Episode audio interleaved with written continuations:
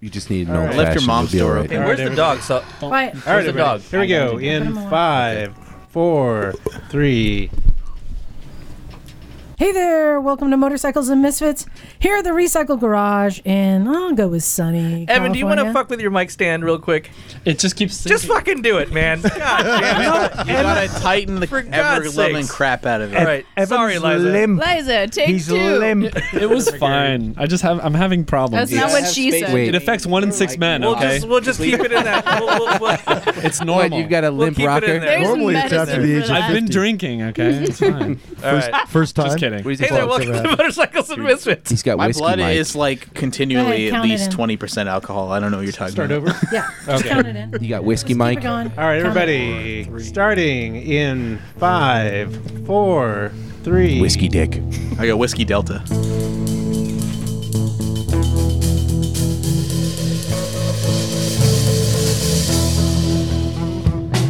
Hey there, welcome to Motorcycles and Misfits here at the Recycle Garage in sunny Santa Cruz, California. You guys sound like zombies when you do that. I know, was that better scripted than our first one? As long- as long as we don't have any limp mic stands happening. Evan, how's your mic stand? It's normal. It affects normal people. It happens all the time. There's a ratio. I'm- it's I'm like not- 20% of I'm not 20 year ashamed olds, of it. 30% You're too of young for that. 30 Isn't there a year I was pill gonna for say- that? All You're kinda right, young I'm for gonna take control of this again. Hey, everybody, this is Liza. Ah, ha, ha, ha. Staying alive, Oh, staying alive. God. Ah, Horrible. ha, Oh, no. ha. Staying alive. I, I. the funny part is you had to read the beginning of that. I recommend it. Oh, running the board tonight, we've got Bagel. When a problem comes along, you must whip it. Before the cream sits out too long, you must whip it.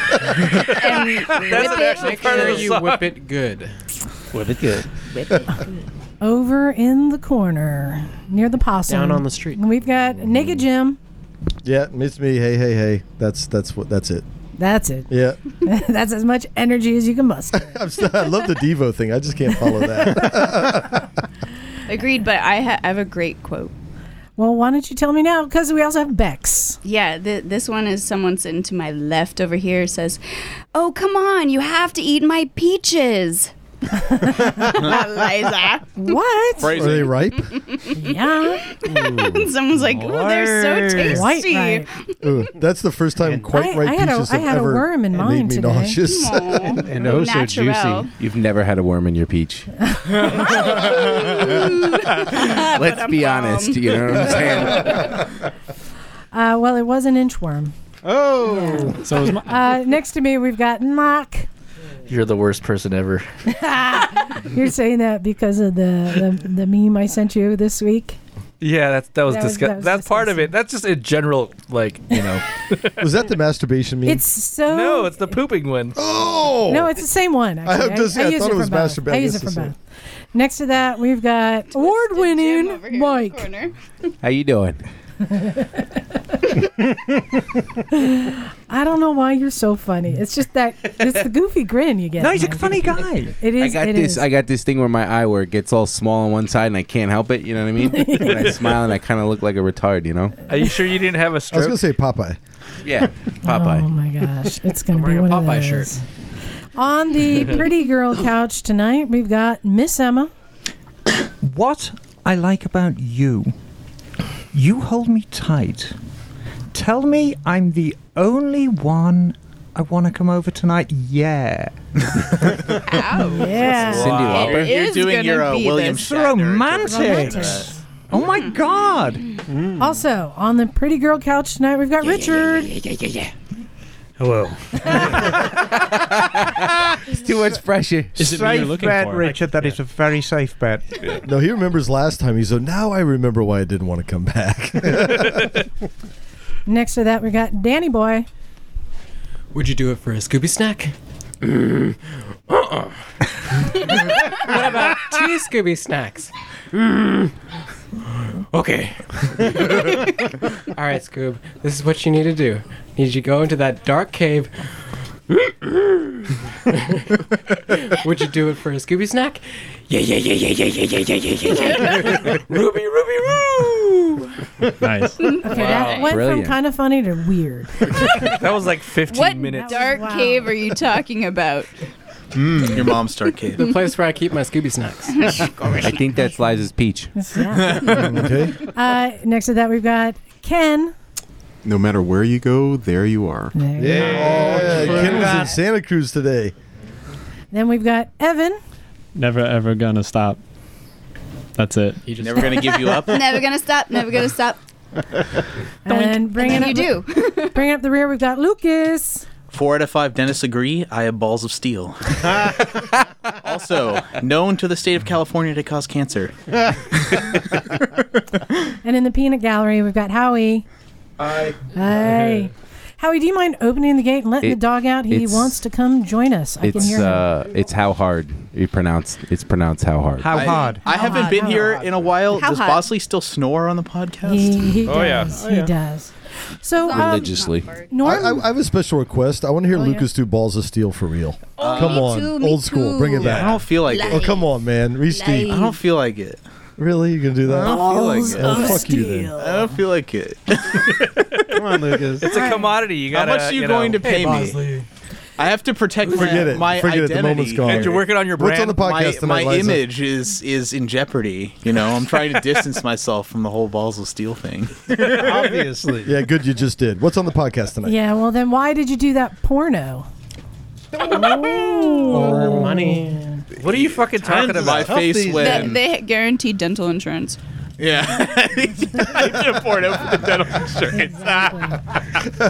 uh, there, there is no porno that they would ever pay me for. Believe it. You never know. So uh, normally this is when we talk about what we did this week, this, that, and the other. But we have such a cool topic and such a cool guest. I just wanted to get right to that. So our guest tonight is Richard Hatfield, who's been here before from Lightning Motors, Lightning Motorcycles. Now, you've made a name for yourself with your bike being the fastest production bike at one time, right? I think it still is. still is. It still Right. is. Still is. Hallelujah. And it's been a while since we've talked electric. It's been a few weeks since we talked I about know it's been electric. forever. A couple of weeks. But a lot has been happening. So, um, but first, uh, Richard, it's been at least a year since you've been here in here. So I wanted to catch up. What is new with Lightning Motors? What's been going on?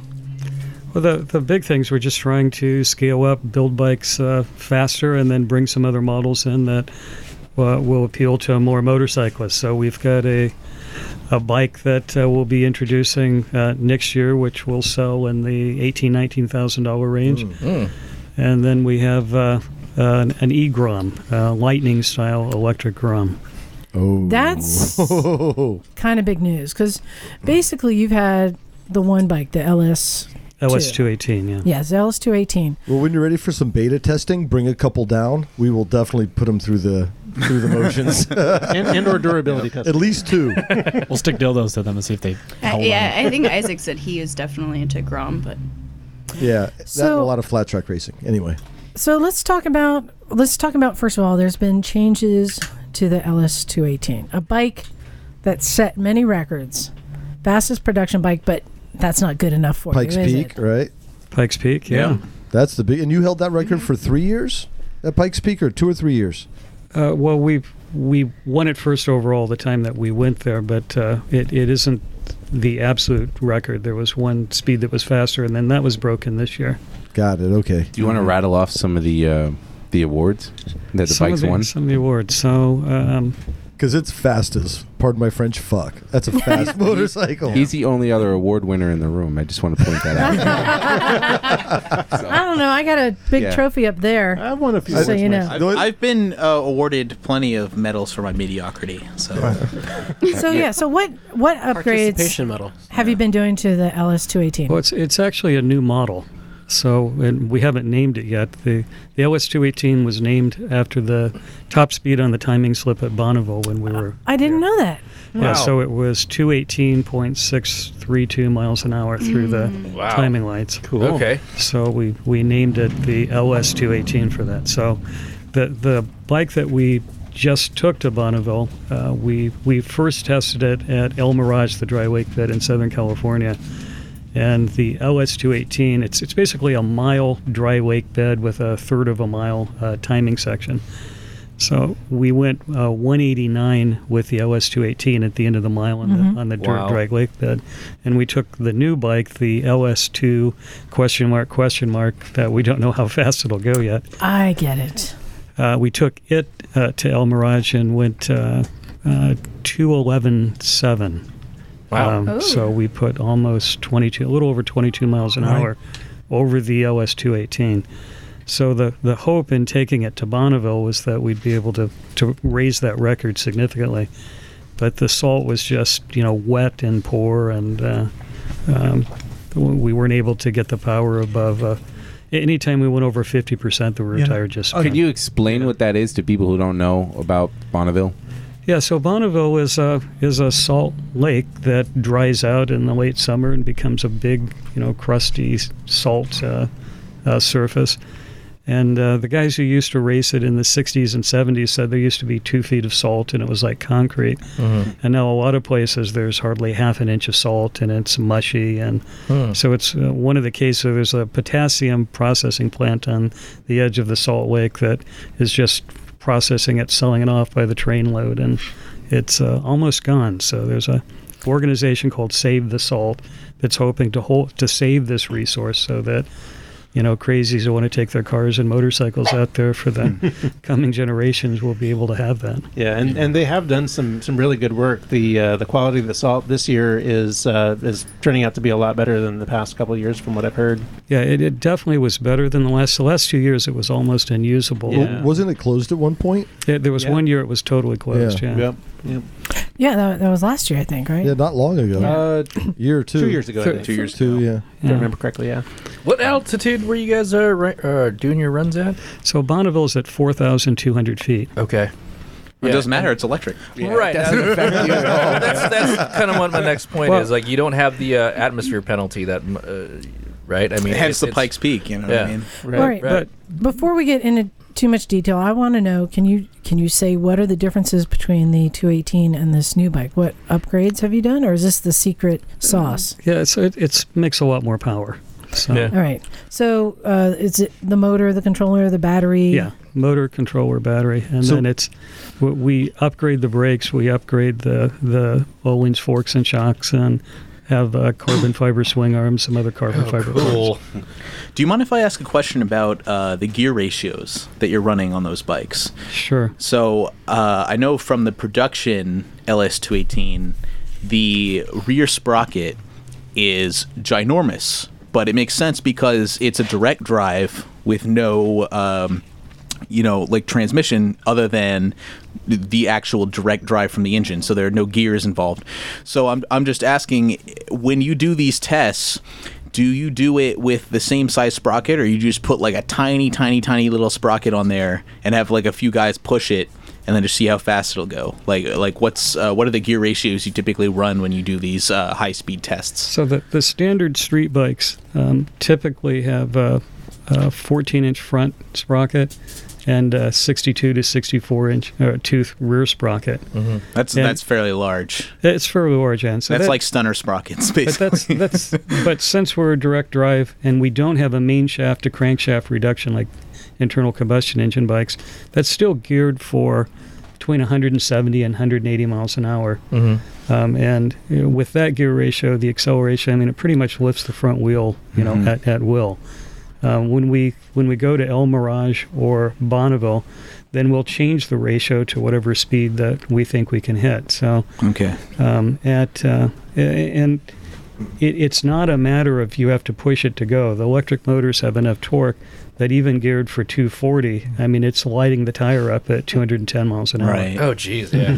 You know, uh, That's that's the whole reason I asked because um, some people have said like, oh well, the salt test is this or that because they changed the gear ratio. But I mean, to me, knowing how an electric motor works, i changing gear ratios doesn't really affect the engine as much as it would with an internal combustion. You know, the whole uh, ratio between like torque versus you know the amount of revolutions you can get per the size of the sprocket. It, it's a lot more modular in that way. Would you say? Yeah, or the torque curve, which isn't really a curve on the new bike, the Uh-huh. question mark, question mark. Hmm. it's pretty much a straight line from zero to 10,000 RPM. And Right. it- Is the and- torque. And the torque is just flat. So it's, it's one of the big advantages of this, this new bike. So, what is the potential top speed on this bike? You know, we're we're, we're trying to find out. So on, on the on the way back, uh, we got a hold of uh, the guys uh, that are uh, involved with the Silver State Run in Mhm. Nevada. So they closed down 100 miles of Nevada highway. Oh, cool. And Ooh. Dang. Uh, we're also talking to um, some people that are involved in a, an airport runway in Texas where Hennessy ch- tests his high speed cars. Mhm. So we're, we're looking for a venue where we can get traction and find out how fast it goes. So have, I'm- I'm curious. Have you done you know mathematically? Yeah, what what's- do you think what's it's at? Like on potential? paper, on paper, what? Do you think it can hit 280? So it depends on the gear ratio, doesn't it? Well, in aerodynamics, I mean, a lot of There's a stuff lot of comes into play. A- aerodynamics, there's there's a lot of black art in aerodynamics. And- And we, we you get don't all know till you get there, right? Right. And so, w- one of the things in the last, uh, well, we've been going to Bonneville since 2009, and we always run into these guys that come in from, you know, huge corporations, you know, Caterpillar and Cummins, and Mhm. they go, oh, we've been working with our dynamicists and the math, and this is going to go 450 miles an hour out of the box, right? Hmm. Yeah. And they go out and do their run, and they're, you know, 180. Huh. Yeah. Wow. They're, they're all running around, you know, "Well, why isn't it working? Physics. Physics. Yeah. What's the 0 to 100?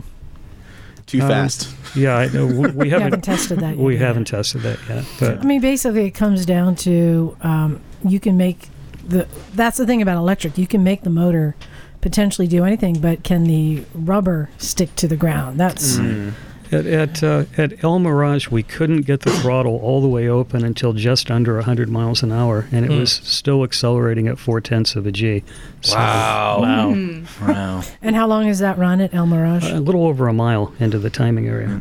So, and then at um, so at Bonneville, you guys, uh, so you, you get the wheel spin because you're running like fifty percent throttle, right? Right. So most of the time it was between 35 and 50% throttle. And what was every time you would get it towards 50%. So we had data logging everything and you look at the graph uh, as he appro- as he exceeded 50% throttle would just turn into wheel spin. Let's talk real quick about who that he was, because that would be Jim Hoogerheide. Yeah, Jim Hoogerheide. Oh, yes. Yeah, and so he's got a history of uh, racing bikes at Bonneville, right? He does. So he flat track raced, he uh, road raced, and I think he's got a dozen records at Bonneville, one of them on our bike. Wow. And I think he's a SFMC. He is, yeah, Mm-hmm. SFMC, Yeah, yeah. exactly. Yeah. Yeah, I, he's on my list. I uh, I've been chatting him up. I want to get him in here too. So Bosley likes them too. I can't imagine. And and Richard, I know you weren't on the bike for any of these runs. Did or No, did you? no, No, no. Um, I can't imagine. Precious What is cargo. it like to be doing 200 over 200 miles an hour and getting wheel spin? Like, how is it possible? Or how about 200 miles an hour and it's silent? Yeah. How is it possible to control it? And I'm curious, how do you deal with the wind? It's like Hold on, let the man talk. Hold on. We're all excited. It's like Yeah, so Christmas the, time. The, the wheel spin um, i- isn't as bad talking to Jim and some of the other guys that do it a lot as uh, as the fishtailing and Mm-hmm. but, you know looking at the data acquisition, we were at uh, you know just under two tenths of a g of fishtail going back and forth. Oh over 200 And so this miles an bike hour. is basically the same geometry as your production bike. They didn't have an extended swing arm or anything for the purposes of record breaking. It was just Well, what, the factory bike. What we do is we, we machined a six-inch bolt-on extension. Okay. So it Got it. bolts right into the standard axle slots Right. and Mm. creates an initial six-inch wheelbase. Okay, cool. In case you And you're happen to still want to do that. okay. With Wow. Well, and was hopefully this and were you weekend. still getting like front end wheel lift? No, not so No, much not so front and much? wheelless. Yeah, there Just the wasn't spin. enough traction for that. Just the, Okay. the wheel spin. And so, of course, if you're the rider and you're doing over 100, you're whipping down there, and the bike is moving around, did, did, you're going to let off the throttle, right? You know, you, you there's a certain survival value, right? Yeah. and Uh, what Jim would let off at, at Bonneville just to get the traction again because you'd actually start slowing down when the tires started spinning. Right. Mhm. Mm-hmm. And so the, the electrics are really predictable, so he could back off a little, get the traction again. At uh, at El Mirage, the data was really interesting because at at 294, the rear tires started spinning, and he didn't let off. He just let it spin until it hooked up again and kept going. Oh my god! Yeah, I know. Wow. Would you say that it's fair to say that this is a bike that doesn't necessarily have like a power curve? It's basically just power, power, power. And exactly, you said it's predictable, right? So it's not like an internal combustion engine where you have like a peak RPM that produces an optimal level of power. This is just something that delivers it at an incredibly linear rate, something like that. Th- that's right. Yeah. So I, I could show you uh, dyno charts, and again, the horsepower is pretty much a straight line from zero to the red line. Right. So that basically you're saying that no matter how fast you're going, you're getting all that power on tap. Depending, the only thing that it matters is really how much you're turning the throttle. Yeah, it, it accelerates. You know, other than aerodynamic drag, it accelerates as hard at 150 as it does at 50. Yes. Instant- you're getting all your torque at one. Yeah, That's the advantage of an whatever you want electric. it. It's Yeah. like like he- he said, there is no torque curve. No, it's always you just there. turn the throttle and it's there. it doesn't matter how fast you're going. Is there a different way to ride the bike that than normal? Like, do you have to learn how to ride an electric? Like, I've, I've never ridden one. You gotta like, grow a pair of balls. Yeah. you have to be badass. Yeah, especially at 200 fucking miles an hour. You gotta throw a dice around. Yes, you do. It sounds like it sounds like to me from the way that it, you know, just the way that I'm imagining it. It'd be like being on the highway, and then it'd be like being in first gear. If you let off all of a sudden, you know, you would you would get this immediate kickback. So is there like Yeah. cruise built That- in? That's a whole nother conversation. Yeah, I'm sure it has like regenerative braking. And Yeah, you can everything, adjust and- all that stuff with your Yeah, cell phone and shit. It's, that's another thing about it, right? Like uh, considering the can't. fact that Since- it's electric, Since how it's much radio, we'll show pictures. Right. Ex- well, one of the things I wanted to know. Oh, I'm looking at this. This is pretty intense. You're right. It is very linear. It's literally a flat line. But one of the things I wanted to know um, about the development of, I guess, this bike is how much is really engineering and how much is software engineering because when y- you are developing an electric bike at least in my you know layperson's idea of what it takes to make a bike this intense you have to focus a lot less on or a lot more on not just the way that the actual physical components are configured to produce a certain amount of power, a certain amount of torque. A lot of it has to do with the software that interprets the inputs and delivers power accordingly. So when to me, I want to know how much of this bike is engineering and how much is just dudes sitting at a computer figuring out how this thing is supposed to respond. That optimal tuning, essentially. Exactly. So, the way I see it is, it's um, it's whatever the bottleneck is at that point, right? So if if it's um, if, if it's the motor's ability to accept the current, if it's the uh, the controller's ability to transfer the current, if it's the battery's ability to supply the current, then you know that's what you have to work on to get through the next step. And all through that, it's software. So it's like left foot forward, right foot forward, left foot forward, right foot forward, and you keep pushing each of those boundaries forward. So you're saying the only appropriate You're saying the only appropriate bottleneck is the rider. so hey, Lucas, I got a question. Okay. Let's say he's uh, going to make another attempt at Bonneville, and uh, his rider gets hurt, and he calls you up, says, "I need you to come ride the bike at Bonneville." Would you do it? Um yes. Yes. Who wants to live forever? Can I be an alternate? oh my gosh! Hey, I'm curious though. Um, you aren't using a stock fairing when you're running these, Correct. Uh, who designed that fairing? Uh, it's it's been a group of land speed racers who've all evolved it. Each one that comes out is slightly different than the last one. Mhm. So Jim's been involved in developing. Uh, a guy by the name of Ralph Hudson, Ironwood Racing, he's been involved in doing it. And uh, Ralph just did something that uh, uh, I have a lot of admiration. He took a GSXR 1000 that he's been developing with a turbo, and took it to Bolivia to the Uuni salt flat at 12,000 feet. Oh, wow. And went uh, 289 miles an hour. Wow. So he's the, the fastest man alive on a sit up motorcycle. How do you stay on the bike at Well, that that's that's a speed? big part of what the fairing is, right? Yeah, right. So what a 200 mile an hour wind's a force five hurricane, right? It Mm-hmm. picks up tractors and puts them in the next county. Because I remember um, back when they made the Dodge Tomahawk or whatever, that was kind of a uh, an unfaired bike, right? And they said that they could get it up to about like 240, and then the guy riding it would just start to get peeled off. the, the question is, did they really do it, or did they say that's what? It, well, I, I can say that it's probably it's 50-50 either way, but it, it just goes to show that there's a certain limit where if you don't have a really huge oversized fairing, the wind will actually just grab you and throw you off the bike. E- e- even with these fairings, um, there, there's a huge vacuum behind the rider's back that's trying to drag you off of the back Yeah. of the bike. Mhm. So um, even having a, a hump behind the helmet, um, you know, to, to guide you around the helmet and over the back becomes Yeah. critical to staying on the bike. So, so the the negative pressure wave from the rider's back, it, Yep. it's like it doesn't even matter if you have a fairing big enough to cover the wind. The negative pressure will actually suck the rider off backwards. Yeah, there's a there's a, crazy. There's a, a guy that we know in Salt Lake that was riding a turbo Hayabusa at Bonneville, and he said that as he was going out of the timing lights, he got this. He was 215 or 220, and he got the idea that he wanted to stick his hand out and feel the wind. oh no!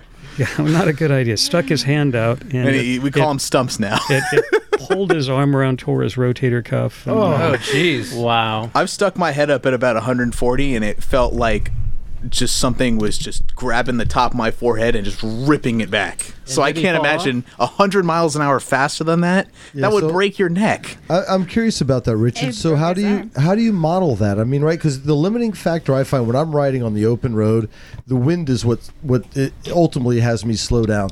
So do you have like a test chamber? Is it computer modeling? Because aerodynamics really seem to be the key here. How do you model the aerodynamics and figure that stuff out? Uh, the the Or is best it black magic? Now, the best way to test it is go out and do it. So Right. go to Bonneville, go to El Mirage, do the events. So So it seems to me though um, that a lot of the the fairing technology at these high speeds is really important. The more win, uh, aerodynamic it is, the less force you need to accelerate, so less chance of the wheel spin, right? well, it, and the that's that's right. But uh, there's kind of three components to going really fast. One of them is aerodynamic drag. The second one is power, and the third one balls is, of steel. is well, that's okay. Four. and and the the third one is traction. Yeah. Right. Right. Yep. So if you have less aerodynamic drag, then um, then that same amount of traction will allow you to go faster, and, and the same thing with power. So Yeah. if uh, if you have enough power, then you take that out of the equation, and it's aerodynamic drag and traction, and balls of steel. yes, right. So I'm I'm curious uh, in general about the whole Bonneville thing. So this takes place for one week every year. So there are several different organizers. So this one, Speed Week, is organized by SCTA, Southern California Timing Association, and it was basically started by a, a bunch of Army guys after World War II, Mm-hmm. Mhm. who um, you know were hot rodders before World War II, and then they. You know, went to the war, came back, and you know wanted to do something fun. So they went to the dry lakes and El Mirage and started taking belly tanks and 32 Fords and all of that and going fast.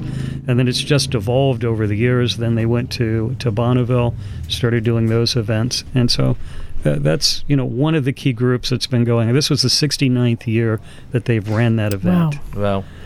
Um, a- and the the FIM, which um, you know is the international sanction body Mhm. from, they have a, a group, and then AMA has a group as well. Oh, wow. Typically, the AMA and the FIM work together. Yep. So is this the kind of event that anybody could go and watch and participate? Yeah, anybody can go. Um, a- anybody can participate. You know, like anything, there's safety involved. So you have to, you know, build your your vehicle according to the rules. You have to go through scrutineering. They have to make sure that you know the bolts aren't going to fall off in the course, and you know, uh, make it as, as safe as as possible. so, um, Richard, your your rider doesn't need an FIM license to actually run it down the track. Uh, you do if you're running an FIM event, you do need to Right. be FIM licensed. That's right. So is there a real sense of community there? it, it's a huge sense of community. Yeah, This is It- something that it's- sounds interesting. I because I know people go just to to watch. It, it's it to me. It's one of the fascinating things about it because you know there's a lot of different classes.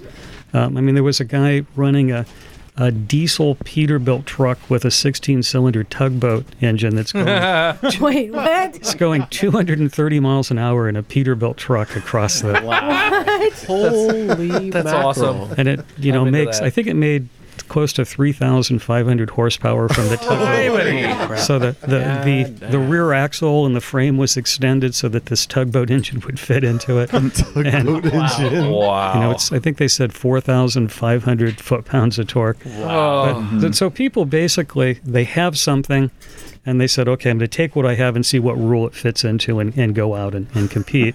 or they, they the smart ones get a rule book and say, okay, where's a where's a class that looks accessible? And then Yeah. they build Yeah. something for that class. But the, the cool thing about Bonneville, it's a, it's an innovators, you know, um, uh, you know, place to go and compete, right? So you work all year long trying to build a better mousetrap, and then you go out and you have a week to see whether you did it or not. Yeah. And so everybody shares that sense of, you know, how do we attack this problem? How do we put our time? And the, the other thing that's really unique about this is if, if you go to a, a standard road race or a flat track or, you know, supermoto or something, you know, to, to win first place, you've got to beat the second fastest guy there. Yeah. At Yeah, yeah. Bonneville, to get a trophy, you have to be faster than the fastest guy who's ever been there in that event in the history of the Forever, world. yeah. or you don't get it.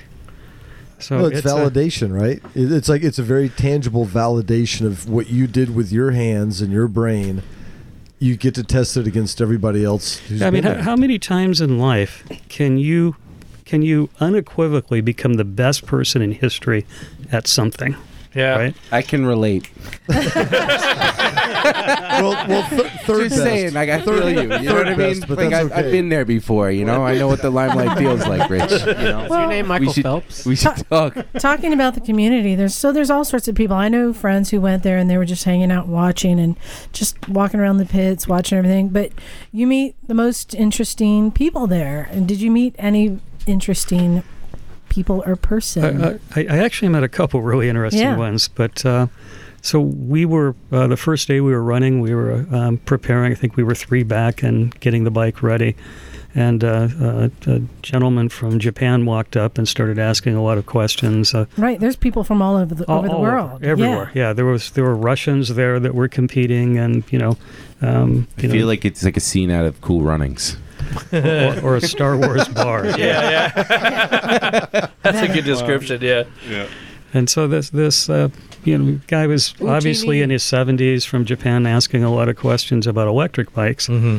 And um, when I started talking with him, and, and his questions were beyond the questions most people would ask. Right. And I said, God, you, you seem to know a lot about electric motorcycles. And he said, Well, you know, I've got a couple. I said, Well, tell me about your bikes. And he started describing them.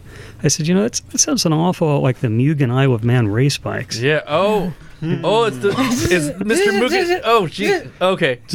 A- And he said, he said, well, they, they are. They are the Mugen Iowa Man race bikes. Oh, dude. And I said, well, if, if you own the Mugen Iowa Man race bikes, that makes you Hirotosha Honda. Yeah. And he, Uh-huh. he sheepishly admitted, yes, I'm Mr. Honda.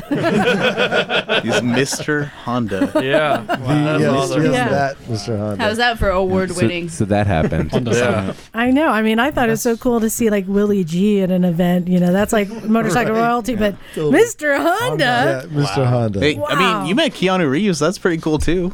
No, he almost Mr. knocked us out. Honda. No. that's pretty That's cool. rad. So, was he running anything there? So the, there was a uh, one of the former MotoGP riders was there. Um, he had taken two of the CB750 Hondas from the 70s Mm-hmm. and put them on a, a twin engine frame that was built and was competing in a vintage twin engine I class. th- I think- I- wait, Yeah. the, the Honda guy was? yeah, the, the, The the- Honda guy. it's called Honda. Mr. Honda. No, Mr. um, Honda? Um, I f- forget his name. He rode MotoGP for Honda. Yeah. Okay. And uh, then retired. And um, you Because know, I, one- I saw a bike like that at Born Free two years ago. No, no, no. This is a little bit different. Hmm. All right, well, it was, it was, it was a vintage CB750 one. Let's see, it was, it was two CB750 Two. engines on a Yes. frame. Wow. Oh, maybe that is. Hmm. Yeah, that's what I was saying. Was Maybe it white that and is. green? I, I didn't see that bike, so Wow. we, were, we were busy trying to. It's like a stretched out bike too. I mean, remember we were talking about it with Josh, the uh, that Hondas and you know import bikes do. Yeah, you win. know, um, back in the early 70s, um, the drag racer at the time was Russ Collins. And Russ Collins loved CB750 engines. He had uh, triple engined one. and that was the I think that was Wow. the first that was the first bike to run in the 8s and that Really? was back in 73. Wow. I was called the Atchison, Topeka and Santa Fe. And that was when they Um, had tires that were like as thin as a pencil eraser. Right. too. Well, on the front. I mean, the back one they always had slicks, but then he went to a twin-engined Honda, which was the I think the Sorcerer. Um, but yeah, great stuff from back in the day. so it'd be good to see one of those things going up, going down the strip again. You, you know what I was going to ask? You guys mentioned a couple of things. One was GP, the other was Isle of Man. You know, we're seeing the electric bikes in Isle of Man. So, Richard, when are we going to see these bikes on the racetrack? I mean, we know they're fast, but you know, until you're out there in Europe doing MotoGP, so what do you see down that front? So, you know, up uh, and, until Or Isle of Man. until recently, you know, a GP race is around 50 miles.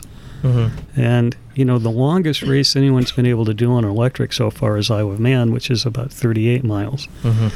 Um, but but uh, when Moto America was at Laguna, we took a bike that we prepared and Mhm. did a test down there, and um, it ran just short of 50 miles with a GP rider on it Nice. at, at qualifying speed. So Nice. it's still you know we're, it's still heavier than a GP bike. So sure. Well, it does have a lot of features like there's uh, less centrifugal inertia, right? So Right. there are some advantages as well. There so are. it's not just the straight weight versus weight. It's uh, it's a whole different animal. So I wanted to take a moment to talk about what's coming down the road. So you mentioned that you've got a couple new bikes, the Spark And the strike. and the Strike. Let's talk about the Spark first. What is this bike? What it- what what it- what is it? So it's it's very similar. You know, it's small wheel, uh, motard electric type bike. You know, um, along the lines of the Grom, but y- we you know the Grom is nine and a half horsepower, 125 at Mhm. the at the crankshaft, Mhm. and the one that we're doing is over 30 horsepower at the wheel. wow.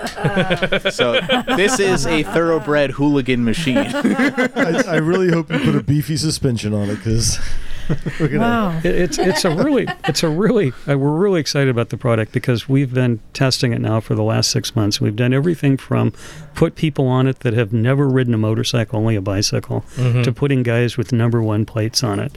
And uh, when we were at El Mirage, the the land speed guys kept coming that I know kept coming into the pits and taking off with it and racing guys with uh, with uh, Hondas up in the hills. I mean, we couldn't keep it there. It's it's e, everyone who's ridden it, it really enjoys it. So I think it's going to be a great product. So this is a Grom-like bike. Um, what do you know? What price range you're shooting for yet? So the the basic bike entry level is thirty nine ninety five. Okay. Wow. Whoa. So this is a game changer for the electric bike market. So under 4K. Correct. For a, basically a Grom with three times the horsepower. Yes. Wow. And torque. Wow. yeah. but what what size battery? Um, that's just under five kilowatt hours. So Okay. it's you know running around Santa Cruz 40, 45 Yeah, I miles. was gonna say, you know yeah, having 40, 50 fun. miles. Does it? Ha- will it have different modes, like an eco mode, performance mode, kind of thing, or? It, it, it does what you choose them with the throttle. it's called the fuck you, man. They're they're requiring you to be uh, responsible hooligan. What a Make great sure you don't idea. run out of battery The- power. the bike that you showed me, Richard, that I really liked the look of was the one we, the kind of baby monster, um, with a trellis frame. That's a great looking machine. Now, what what kind of price range is that going to be at? Because that's a higher specification bike. Still in the Grom theme, but it's a it's a very high specification Is this the bike. strike that she's talking about? No, this is uh, I, I Still didn't the get it. Spark? Yeah, but Yeah, it's okay. uh, so there's a couple different versions of it that we're, Okay, I we're see, that building. you're playing. So um, that's uh, closer to 40 horsepower, um, and with a larger battery, Mhm. um, it's probably in the the high five thousand dollar range. Okay. Oh, okay. I- okay. And then let's talk about um, where these bikes are being made because you've been making your bikes here in California, the LS. in San Carlos. So, what about these new bikes? Well, we'll still do we'll still do all the manufacturing, all the final assembly in San Carlos Mhm. for the foreseeable future. But uh, we recently uh, have opened up a factory in, in China, like everybody else. And Right. it, we we own the factory, we own the machines. It's our employees, and we're we're building parts there so that we can be we can compete against all the other people that are building so you parts can in bring Asia. prices down too. a bit, Exactly. you know, Make it more uh, approachable, And affordable. You know, I, I I think comparing it to the Grom is it really is where it's at because of course the Grom's made, not made in Japan. The Grom's actually made in China, as Yeah. is the Kawasaki. Hmm. So y- yeah, I don't see any problem with it Yeah. As, as long as the quality control as is long there. as the quality control's there. Yeah.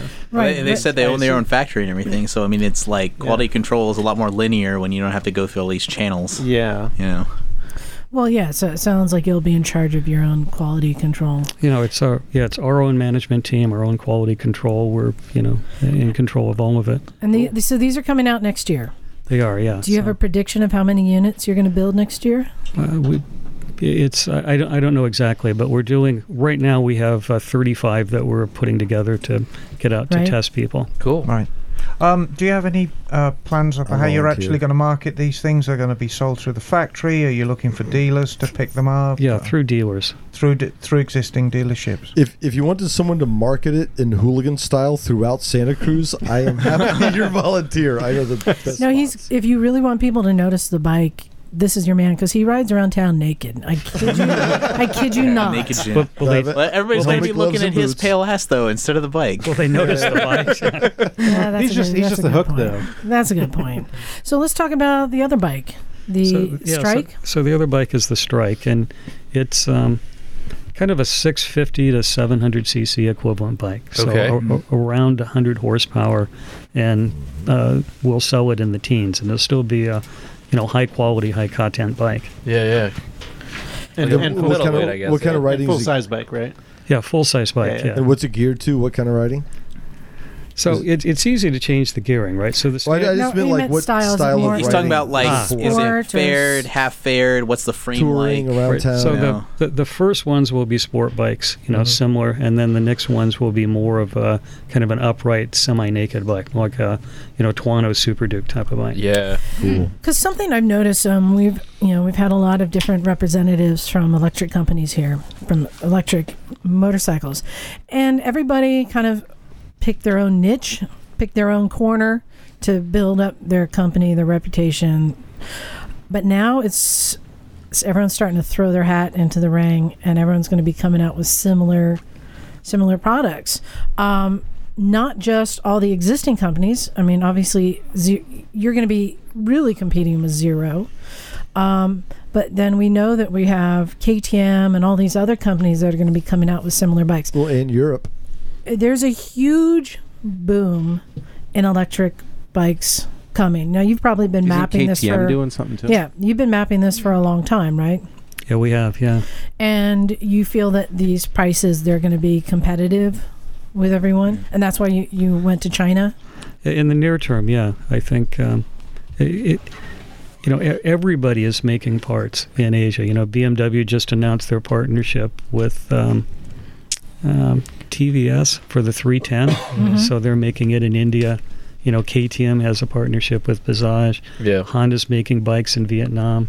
Yeah. You know, we did a whole show on this, Richard. Um, oh gosh, about nine months ago now, about where is your bike made, Mhm. and I think we covered thirty countries, thirty-five countries. Yeah.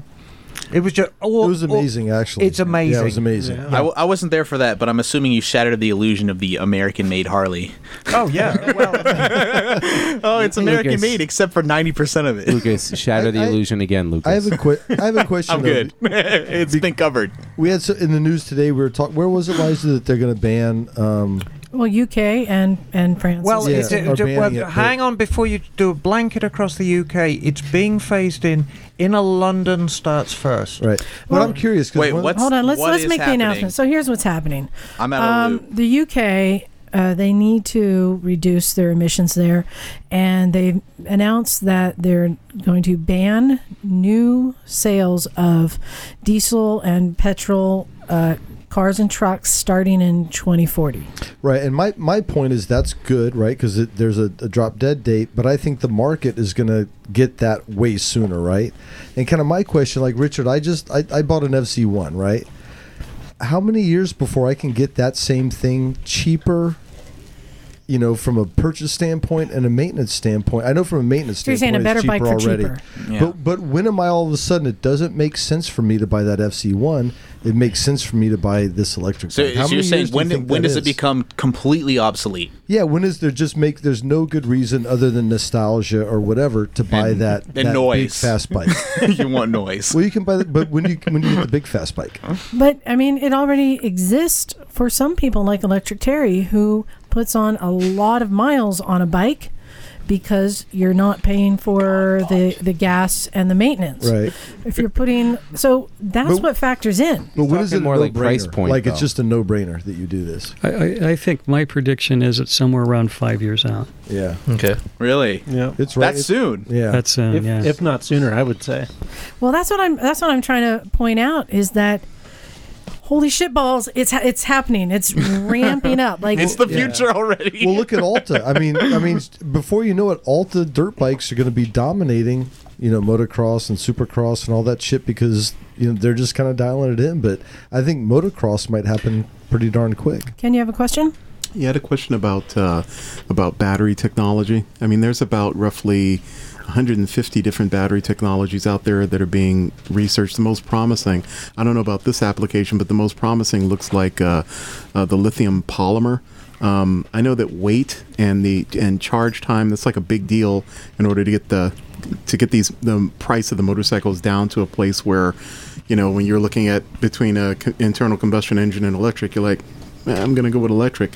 So I'm wondering, in terms of uh, weight reduction, uh, what are the promising battery technologies that you guys are looking at right now? It's a good question.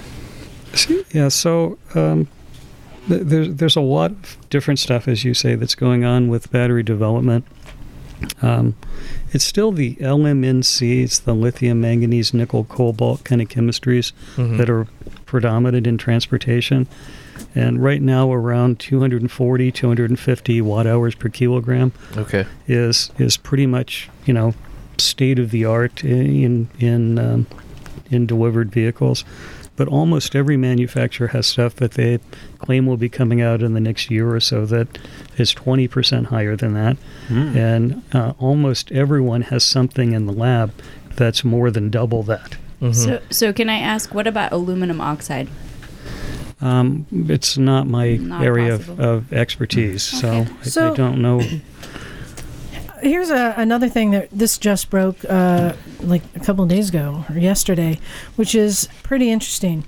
Um, you're talking about American-made motorcycles. There's a company, Confederate, Confederate Motorcycles.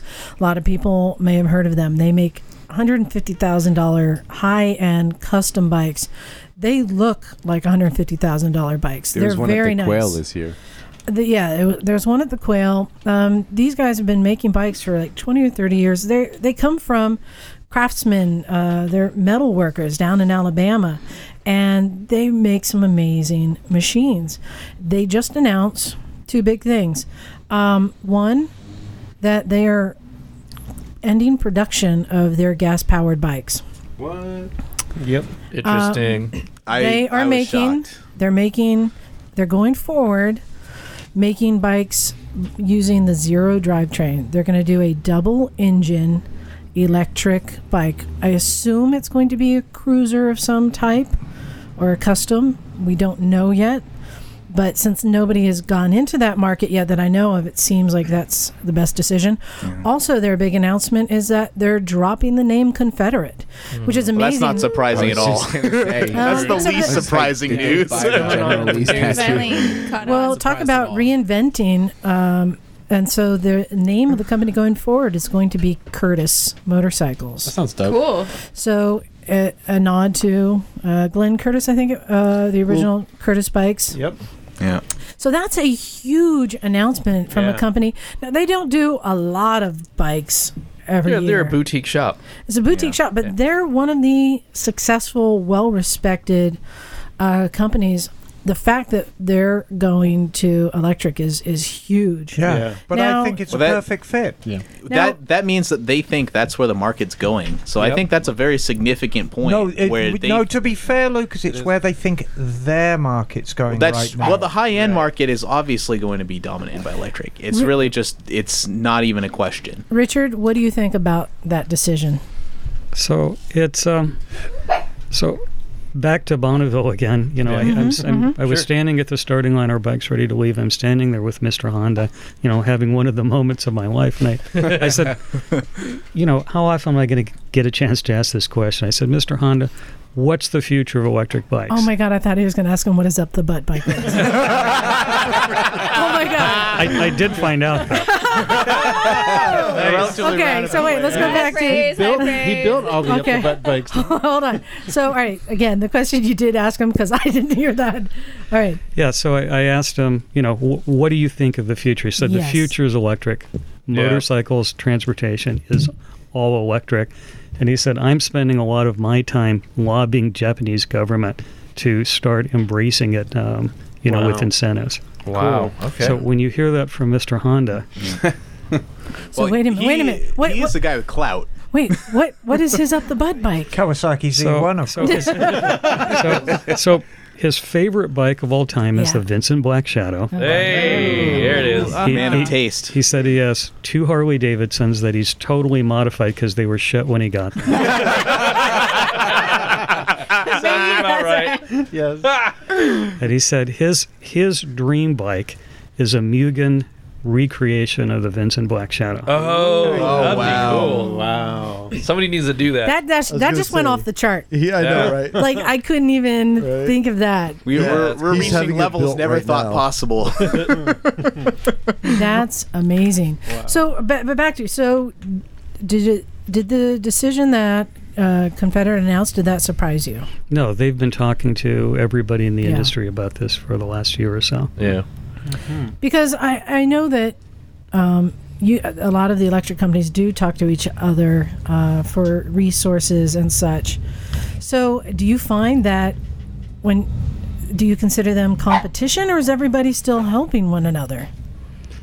You know, I think I think everyone will be competing, Mhm. but you know, gas bikes uh, are all competing against each other right now. I mean, there's there's a market for KTM's, for Suzuki's, for Hondas, for Ducatis, for Aprilias. For MV. There's there's a market. Different different people want different bikes. Um, Yeah. uh, I don't think it's not likely that we're going to have just one company. Yeah. Do you think that um, there's going to be like a certain limit where just internal combustion engines become inherently less efficient? Like we're starting to see. One of the things I thought when I saw you know the H2 series of Ninjas, they're like, haha, they're supercharged, right? A lot of people would say that, oh, this is the next pinnacle in internal combustion engine development, but to me, that was almost like a death knell. It's like we've reached a point where we now can't squeeze any more power. Yeah, well, these I mean, like, engines, the- the so we got internal- to supercharge The it. internal combustion engine reached its peak in the 50s. After that, like, it was just the advancements in variabilities and, like, you know, fuel injection, cam timing. you're, you're variable, this correct, and that, but you know, would you argue that it's advanced on kind of a significant um, plane? Yeah. But I feel like now it's kind of tapering off, where it's like you can only pull so many, Yeah. you know, rabbits out of a hat to Right, get I mean, extra like, horsepower. Gasoline, you know? gasoline only has X amount of joules of energy per kilogram or whatever, and and uh, and there's it's only a certain amount efficient, you know. Yeah, and, and then a lot of the energy ends up as heat. A lot of the energy yeah. ends up as noise. You know, it's it's not efficient. And, and I feel like eh, soon we're gonna hit a point where it's like, oh, the new bike has like 0.8 horsepower more. Like, wow. Yeah, it's, it's getting there. Yeah. Even with variable compression. Oh, Well, and I shit mean, I like th- that. we, we, know that we know combustion engines are, are already a thing of the past, so to speak. But at the same time, some people still race horses. You know what I'm saying? So Well, I I'm talking about a pure performance standpoint. Like, Oh. they can't sell the new Gixxer and be like, this one's so much faster than the last gen because it makes like one extra horsepower. But re- really, we've we've been there. We've been there for a while, Yeah, right? we Where it's okay. you know the the new great you know Gixxer makes you know, three horsepower more than two years ago, and it's Right. three pounds lighter. Right? It's like really incremental little gains. Yeah. And electrics are this is still, you know, this is still 1907 for electrics. Yep. Right. Yeah. I mean, Yep. there's small, you know, small groups of enthusiastic people, you know, at Lightning, at Alta, at different places.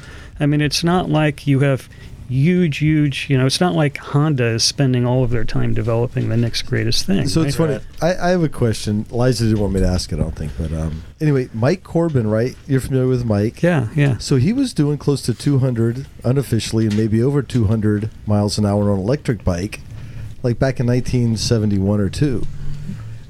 Mi- Mike introduces me when we're together as the asshole that took his record. nice. That sounds do you, like my- Do you bow? Give a curtsy. and, and what a, what a nice guy Mike is. But it's, it's interesting to think as we're making this comparison where where they're backing out. It's funny how how I don't know if Mike was ahead of things back then, but when you think about the top speed you're doing and the top speed Mike was doing in 1970, you know 70 71, it's not a huge huge difference. And Oh, it- Mike had balls of steel. I- it's just That's such what he an had. homage to what Mike was doing. Yeah, I'm- yeah, yes and no. His record was actually around 160, right? Yeah.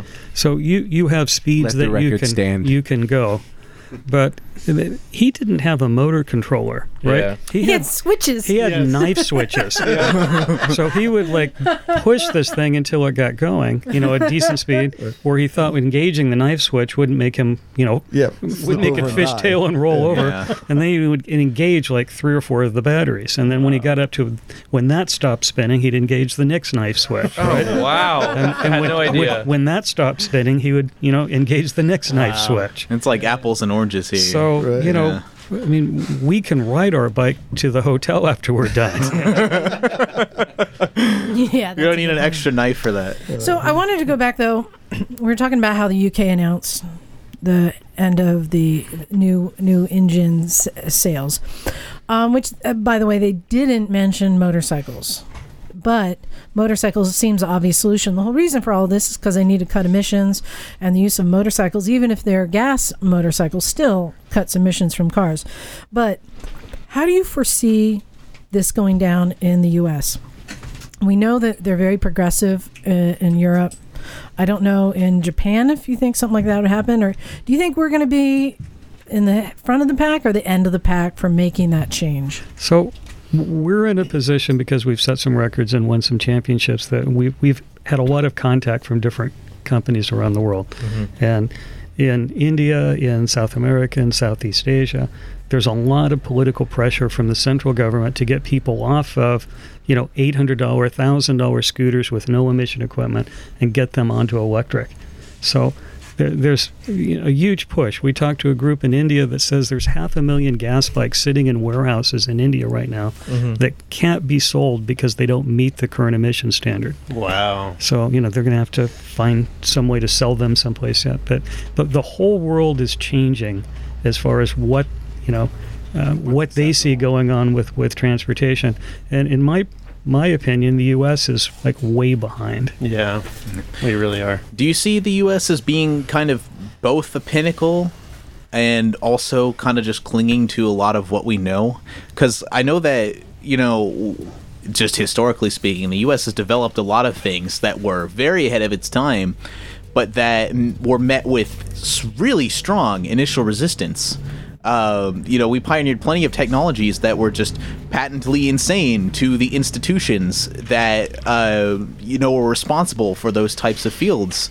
And do you think that you know because of that in America, well, al- almost because of that, but also in spite of that, you can succeed with something that is very revolutionary without having to change the whole game? Yeah, I think that I mean clearly we have s- we've been one of the leaders in innovation, right? But at the same time, we have a, a, a group of people who have an in an, a disproportionate amount of power who don't want to see things change from what they are. Yeah. So one of the statistics that's really interesting to me is worldwide last year there was over 110 million motorcycles sold. In the U.S., it was about 450,000. Wow. So we're like Wow. less than half a percent of the world. Got Yeah. high end bikes, you know, but um, we're, we're a pretty small percentage of the world market, and the rest of the world is embracing electric technology. Yep. That was a little bit of a convoluted question, but uh, you did a great job answering it. It was a convoluted answer. and, and in, in countries like like Norway and Denmark and to some degree Germany and France, they're they're already moving forward with electrics Yeah. and, and offering more and more incentives. They're just more forward with renewables in general. They've been hip to it for years and In, decades. in- in almost. China, there's 150 million electric scooters on the streets that Yeah. people Wow. use for transportation. Wow. So um, you mentioned earlier that you'll be selling these through dealers. Correct. Are you set up with any dealers right now? We're, we're in discussion with some dealers, but we haven't finalized it. Are we? Are you talking U.S. or outside of the U.S.? Both. Um, so you're, like Europe is because Europe is happening right now. Is that where you're looking? Um, uh, we're in discussions with um, some groups in Europe, some groups in Australia, some uh, Southeast Asia areas. Mm-hmm. So how soon do you think people might be able to go down and see this spark or the strike? Um, the, the goal is to have them in dealers here Mhm. in the Bay Area um, next year. wow. Cool. Nice. Because I commute every day. I am so down with an electric bike when I can plug it in at Oh, home, yeah. So- commute, plug it in at work, commute. Yeah. Because you're taking I'm on in. dealers, that means you're not going to be selling direct anymore, right? Correct. Because you don't want to be in competition with your dealers. Correct. So there's not if people want to do like pre-orders or something like that, they're going to have to go through a, a dealership. Yes. But it sounds like at that price point, um, that there may be people who want to do some pre-orders. Um, do you foresee any other immediate competition in that same category? Because I know that like uh, you can go online and type in eGrom, and there are these Chinese-made bikes for like two grand that I don't know that I could trust them. Yeah, 90% of them are like two or three horsepower. Right. Yeah. And they're inexpensive and they have either wet acid batteries or they have kind of poor quality lithium batteries. So, you know, I think it's one of the challenges, you know, how do you. How do you convince people the difference between, uh, you know, something that's an inferior product and what's a good product? But your company is very performance oriented, and I think that kind of speaks for itself. You know, for someone who is interested in getting what they feel is the optimal experience, you know that uh, i- it's almost a no brainer, right? So if you, if you're ending up with something like that, you know, you, you get a little Chinese thing.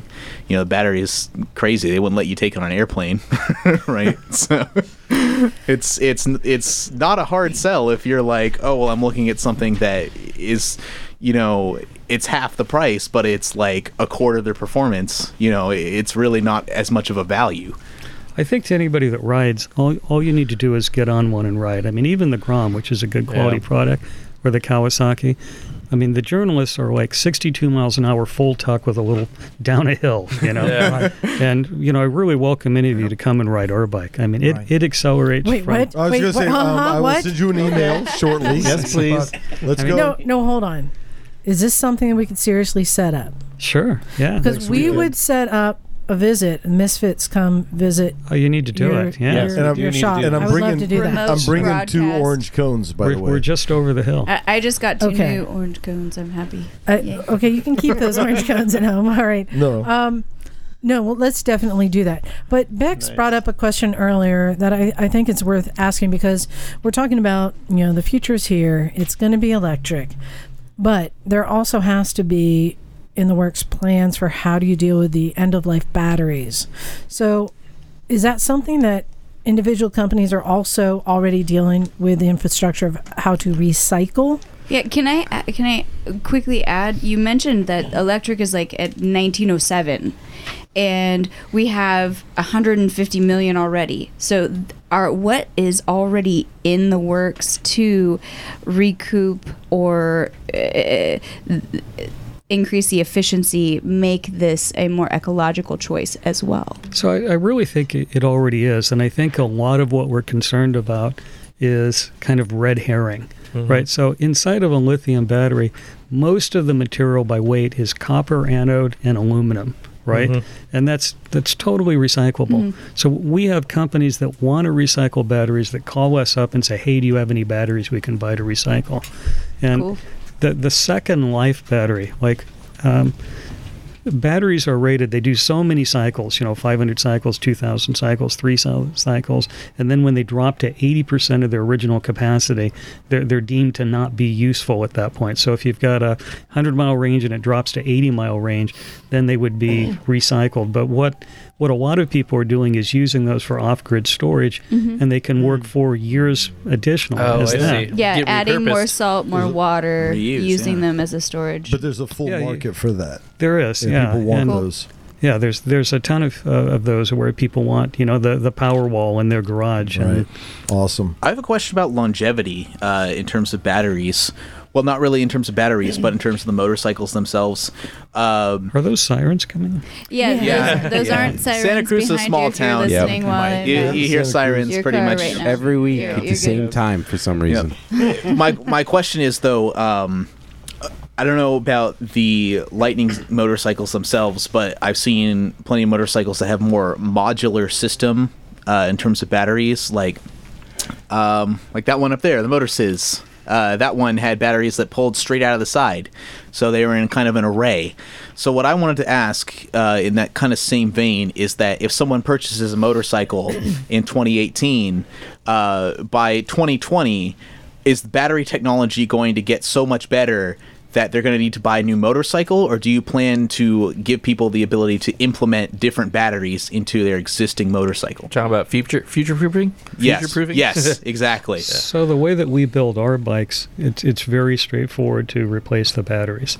So uh, you know I don't know about you know other groups what they'll do. Right. But you know it's I I think it's the batteries are following what what they called Moore's law for computers, right? So Right. it's like every four or five years the batteries get almost you know twice the capacity. Mhm. So I think if you buy a bike in you know in four or five or six years, then you know you could go a lot farther. Probably not a lot faster, but go a lot farther or have a lighter bike. And we yeah we've talked about this like you know do you lease a battery you know buy the bike and lease batteries so that this conversation comes up a lot like you know how do you deal with the quickly evolving technology that's a good question Yeah. because the bike's not going to change that much the suspension all that kind of stuff but the battery technology is E- Even the motor and electronics, right? Uh, motors have not changed a lot since Tesla invented them. Right. Mm-hmm. right. Is is that the biggest bottleneck to having a better bike? Is just having better battery technology? Well, infrastructure. We're Yeah. still waiting for the infrastructure.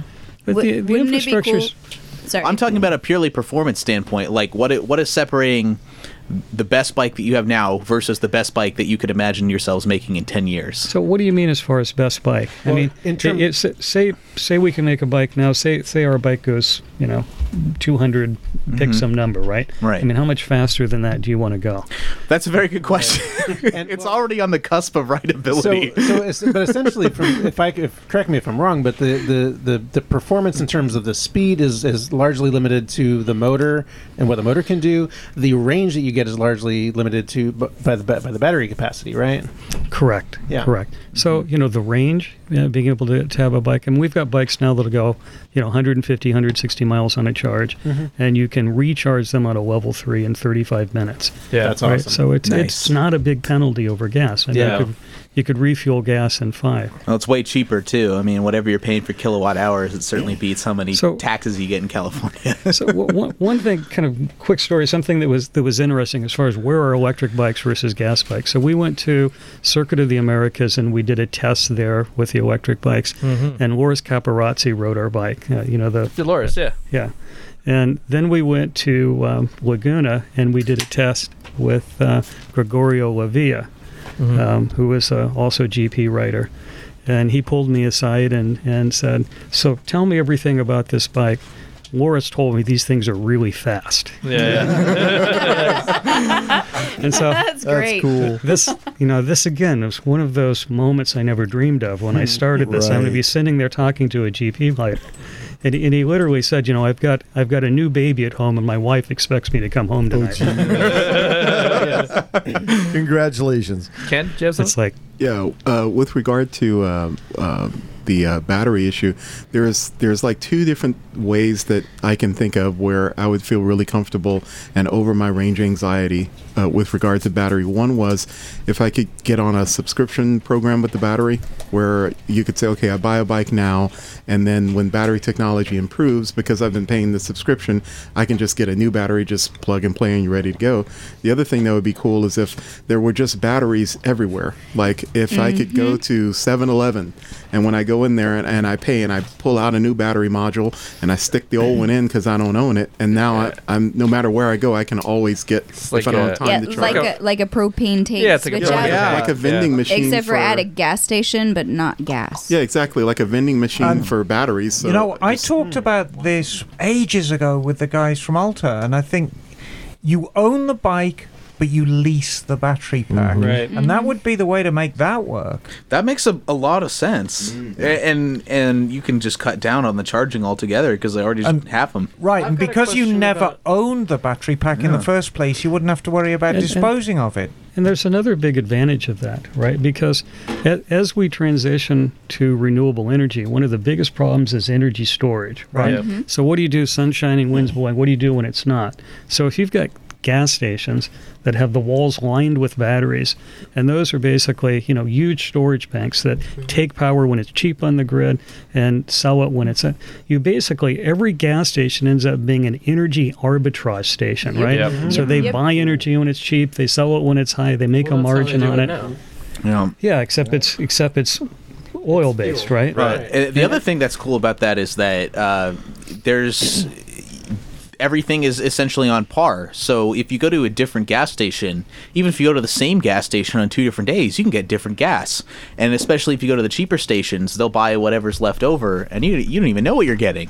So I mean, electricity is electricity, right? So I, I can see that as being just a lot more consumer friendly based on the fact that there is no uh, question about exactly what you're getting.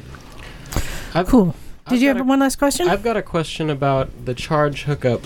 When you go to like Google headquarters, um, you see all these parking spaces where cars, electric cars, can park and hook up their car and charge it up. But is the is do your electric bikes or like uh, other electric bike companies have the same hookup that the cars do? We do. We make that's an option. Yeah. Okay. Yeah, the J plug. The, it's the charger. There's a special charger that takes that.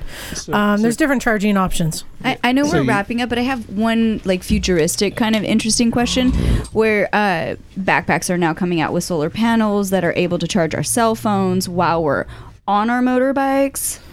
What about designing a bike that has solar panels as fairings? That will be enough to power the turn signals. Yeah. That, that's why. That's There's a, if it seems obvious to you and they're not using it, that's why. Electric Terry's explained that over and You, over. you could charge your cell phone with like one regenerative braking session, so it's, it's like a quick quick data point just to answer that right so one square meter has basically one kilowatt of energy in peak sun you know uh, when the sun's shining and, and most solar panels the, the really good ones are about 20% efficient so you get about 200 you know watts in an hour from a square meter so Mhm. and that's facing right at the sun so our, Square our meter's bike big. at full power requires five times the electricity as what the building that we make them in has. Yeah. So, I mean, it's just uh, the ratio.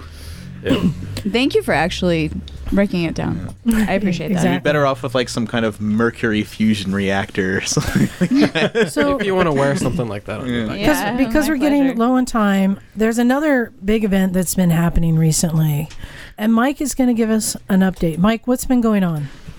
uh, Yuri's back over at the Isle of Man uh, TT, and um, this this year he's he's racing in the classics, and um, I'm just gonna read the description of what the So, classic yeah, Isle of TT Man is happening. Well, cheer up a little bit, Mike. You sound Oh. And a did little you bit see- over there. Come Dub. on, man. Did you Uh, see the guys he's racing against?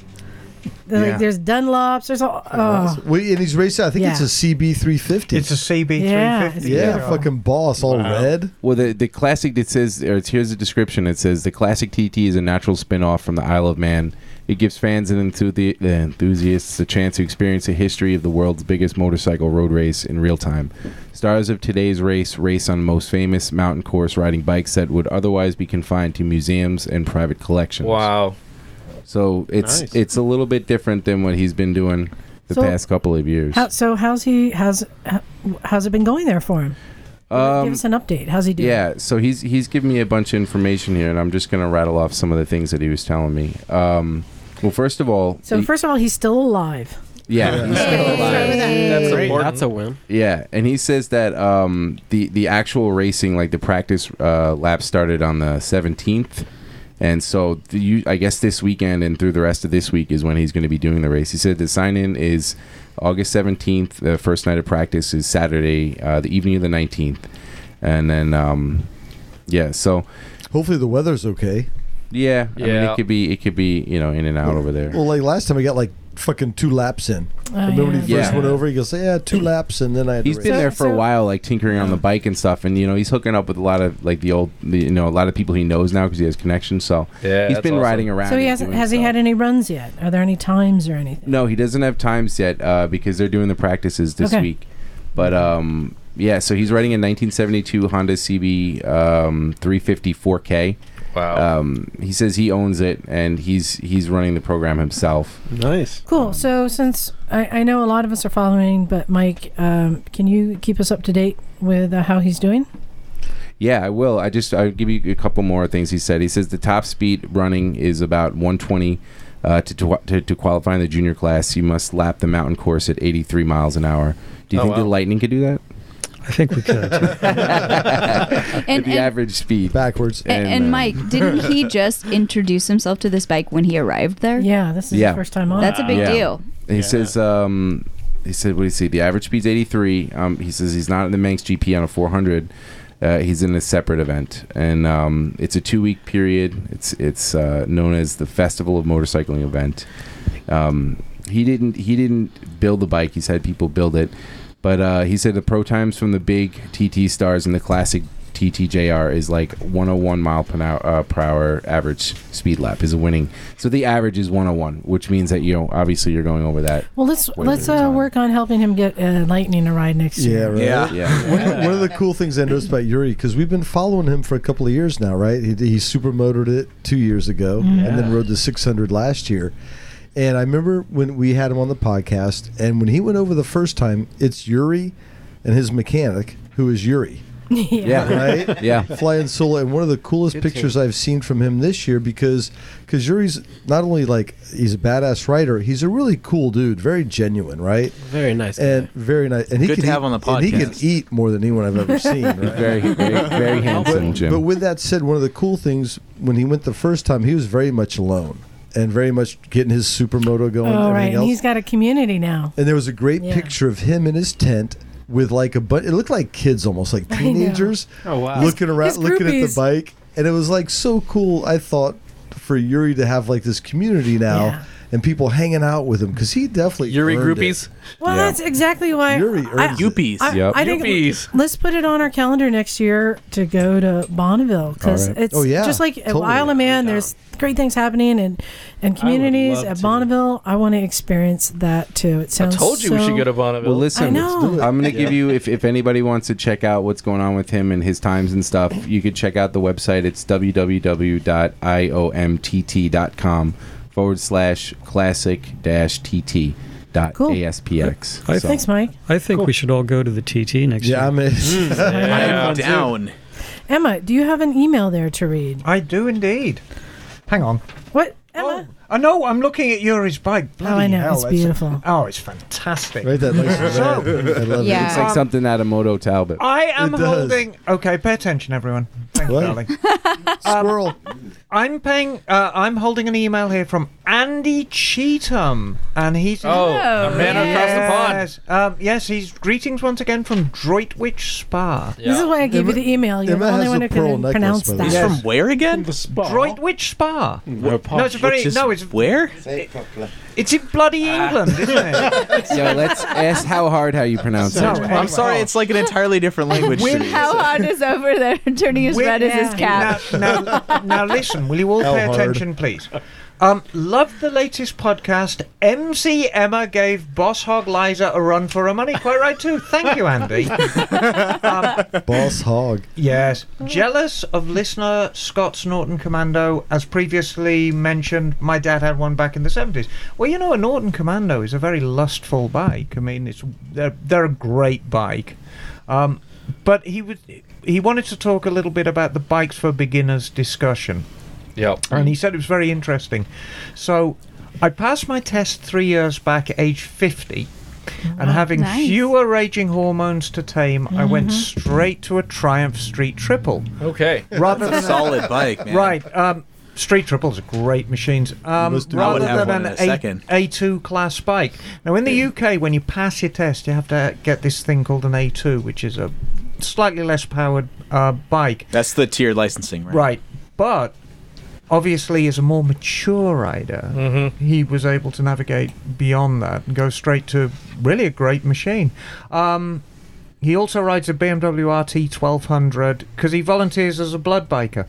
So in the UK, it's- Oh, that's pretty awesome. it's terribly civilized. If you want to run organs and blood around the country, they do it by motorbike, which Awesome. is very good. It's because it's faster than a first responder. It is So you'd fast. show up and then somebody's like bleeding to death. You know, the biker can Exactly. split all lanes all the way forward. Big, Bagel does don't we it for have free on a scooter. He just doesn't tell people. Yes.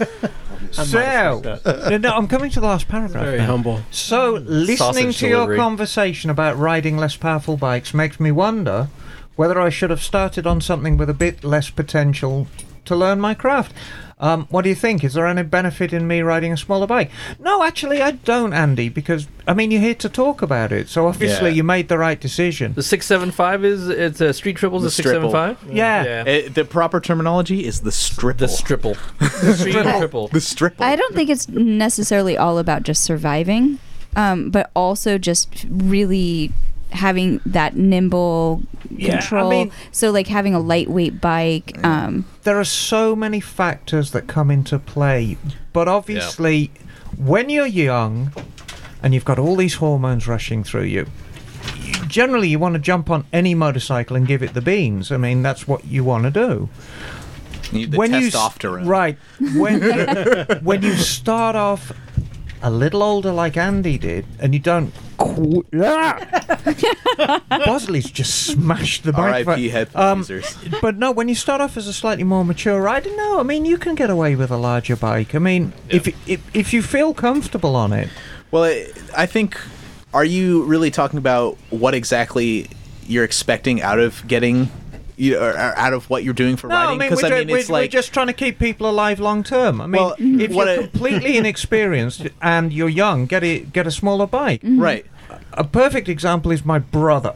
Now, my brother has just come back to motorcycling after 25 years. Nice. Oh, It's Um, changed quite a bit. It Mm. has changed quite a bit. Yep. And so um, he called me up and he said, Emma, you know, I'm coming back to motorbiking. What kind of bike should I get?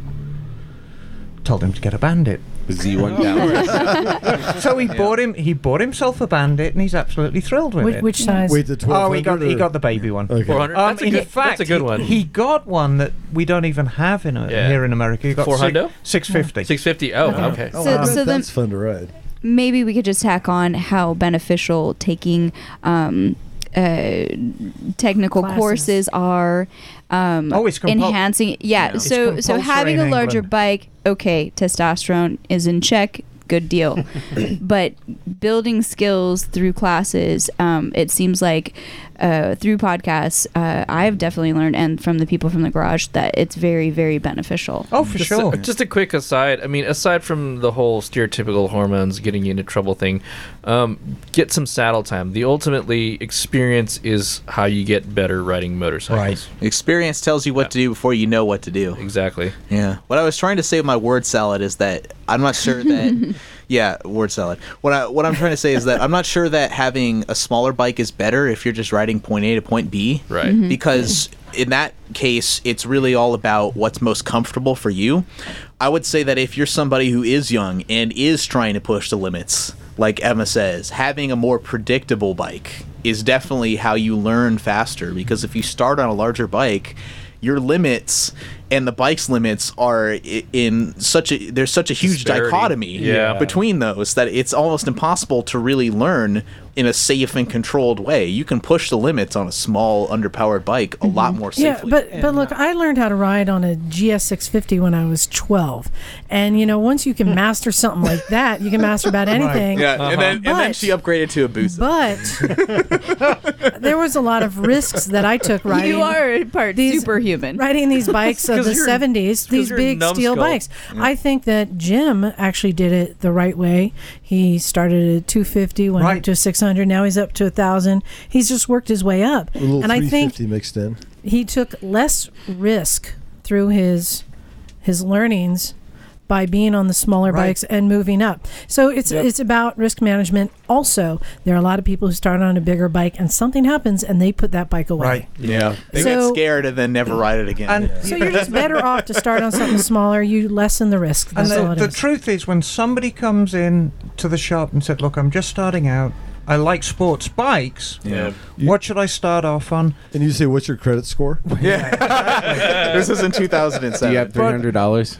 But you know, we we go straight towards the Ninja 300s, the CBR 300s, 500s, the R3s, because these are great starter bikes, and you can start off on a bike with great brakes, with great lights. It's fuel injected. They got ABS. Well, and those are But popular you know with the what? smallest The bikes. quality of the small bikes has definitely improved a lot. Oh, But in the last you know what, you guys know? Richard was about to say something, and I'm going to take a stab at what it is because all of this talk is not going to matter in the future. True. That is true. Actually, Right? I, I had a question. The, the Yeah. question is, what's the perspective about riding a, a- a s- a smaller bike at its limit, you know, on the street versus riding a bigger Um, bike because way below the limit? because it's a lot easier to recover from a mistake on a smaller, more nimble bike.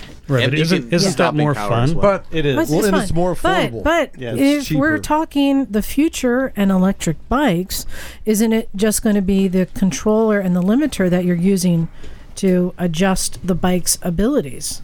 Sure. So in in Germany, a lot of places, the when you first get licensed, you can only be licensed for a certain amount of power, Mhm. right? And then you graduate up. Yep. And with an electric, we've already had the conversations that you could Right. set it down, and then every time they reach the next licensing level, come in, you know, turn it up, and um, keep the same bike. Yep. Oh, sweet. Yeah.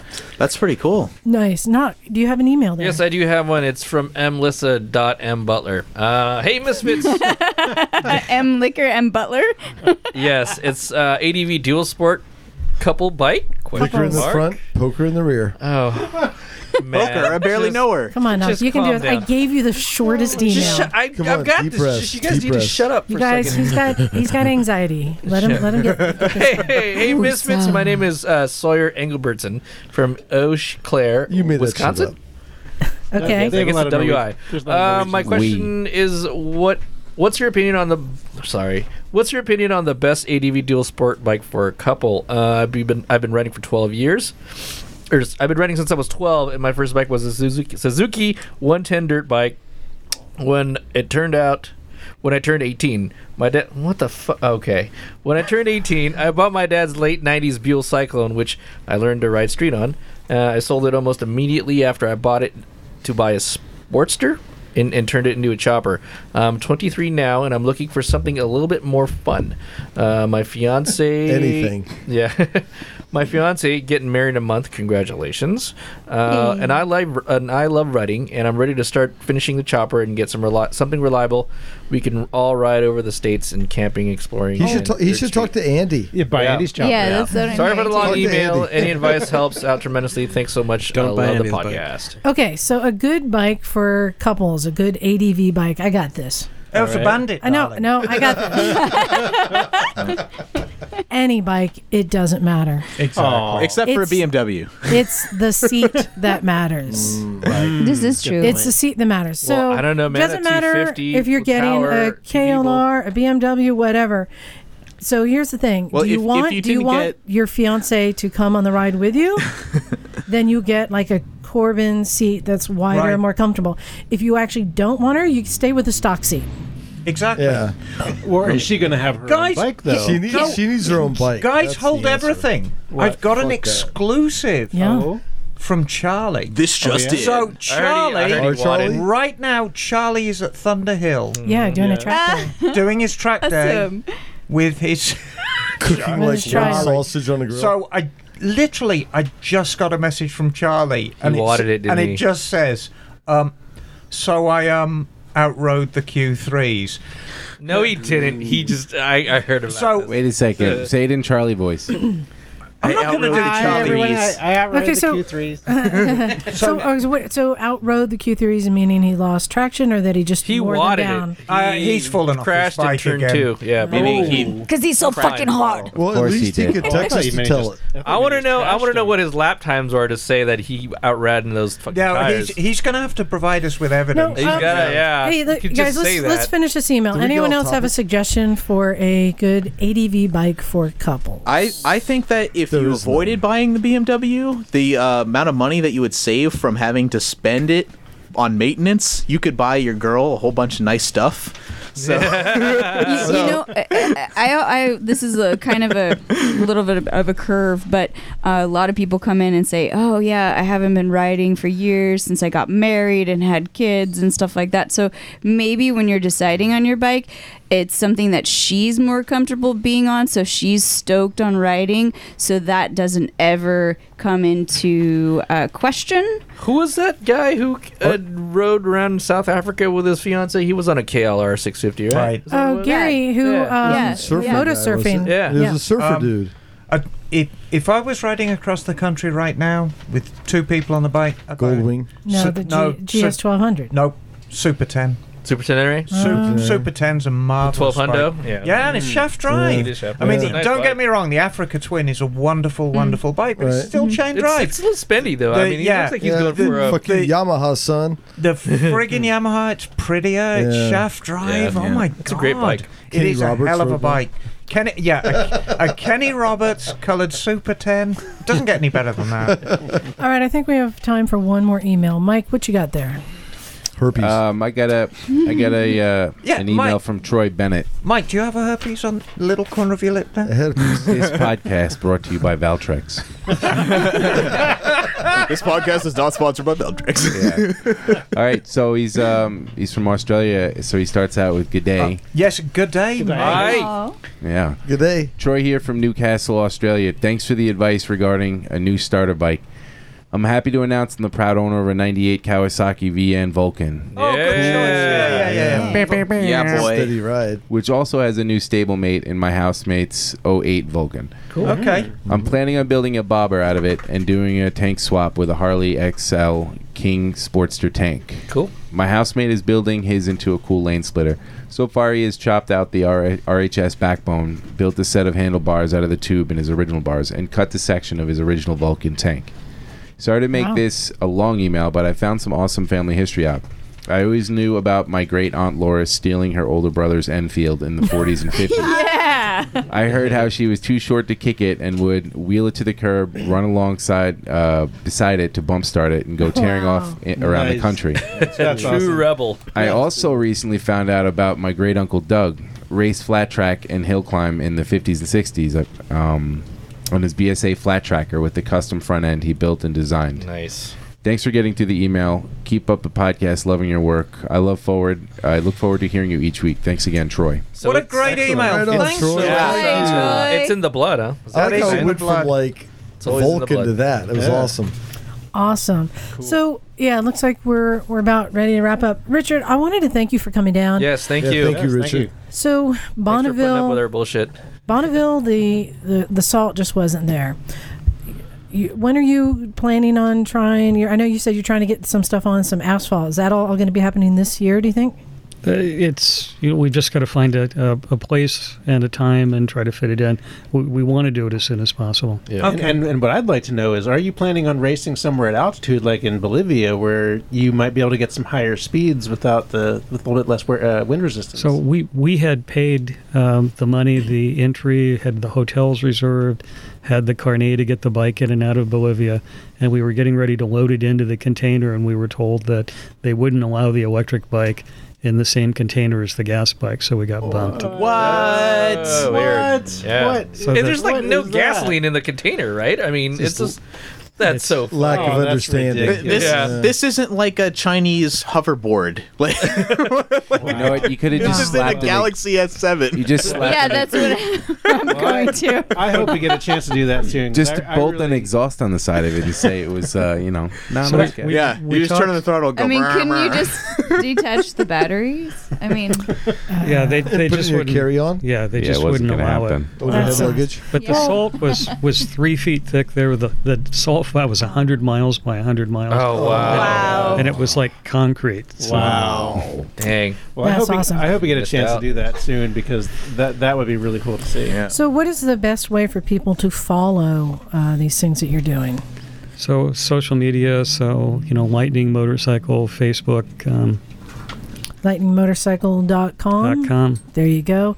And I guess everyone keep an eye out for dealers coming near you. I assume through the website that people will get to see where new dealers are opening up. If you want to go see the Spark, which I am excited. Well, you got to for. look quick because they go fast. uh, there it goes. Checks in the mail, Jim. But I'm Tish.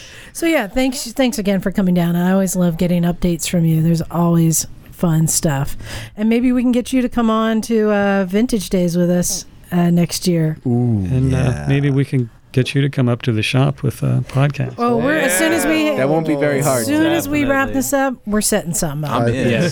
So I'm down. um, we've had some new Patreon subscribers. I want to say thanks. And Thank guess you. what? Guess what? What? What? Emma and I recorded some new minisodes for our Patreon subscribers, and I put a new one You up need a- yesterday. What was the You do a- subject Can you do matter? a mini sode about making gin and tonics?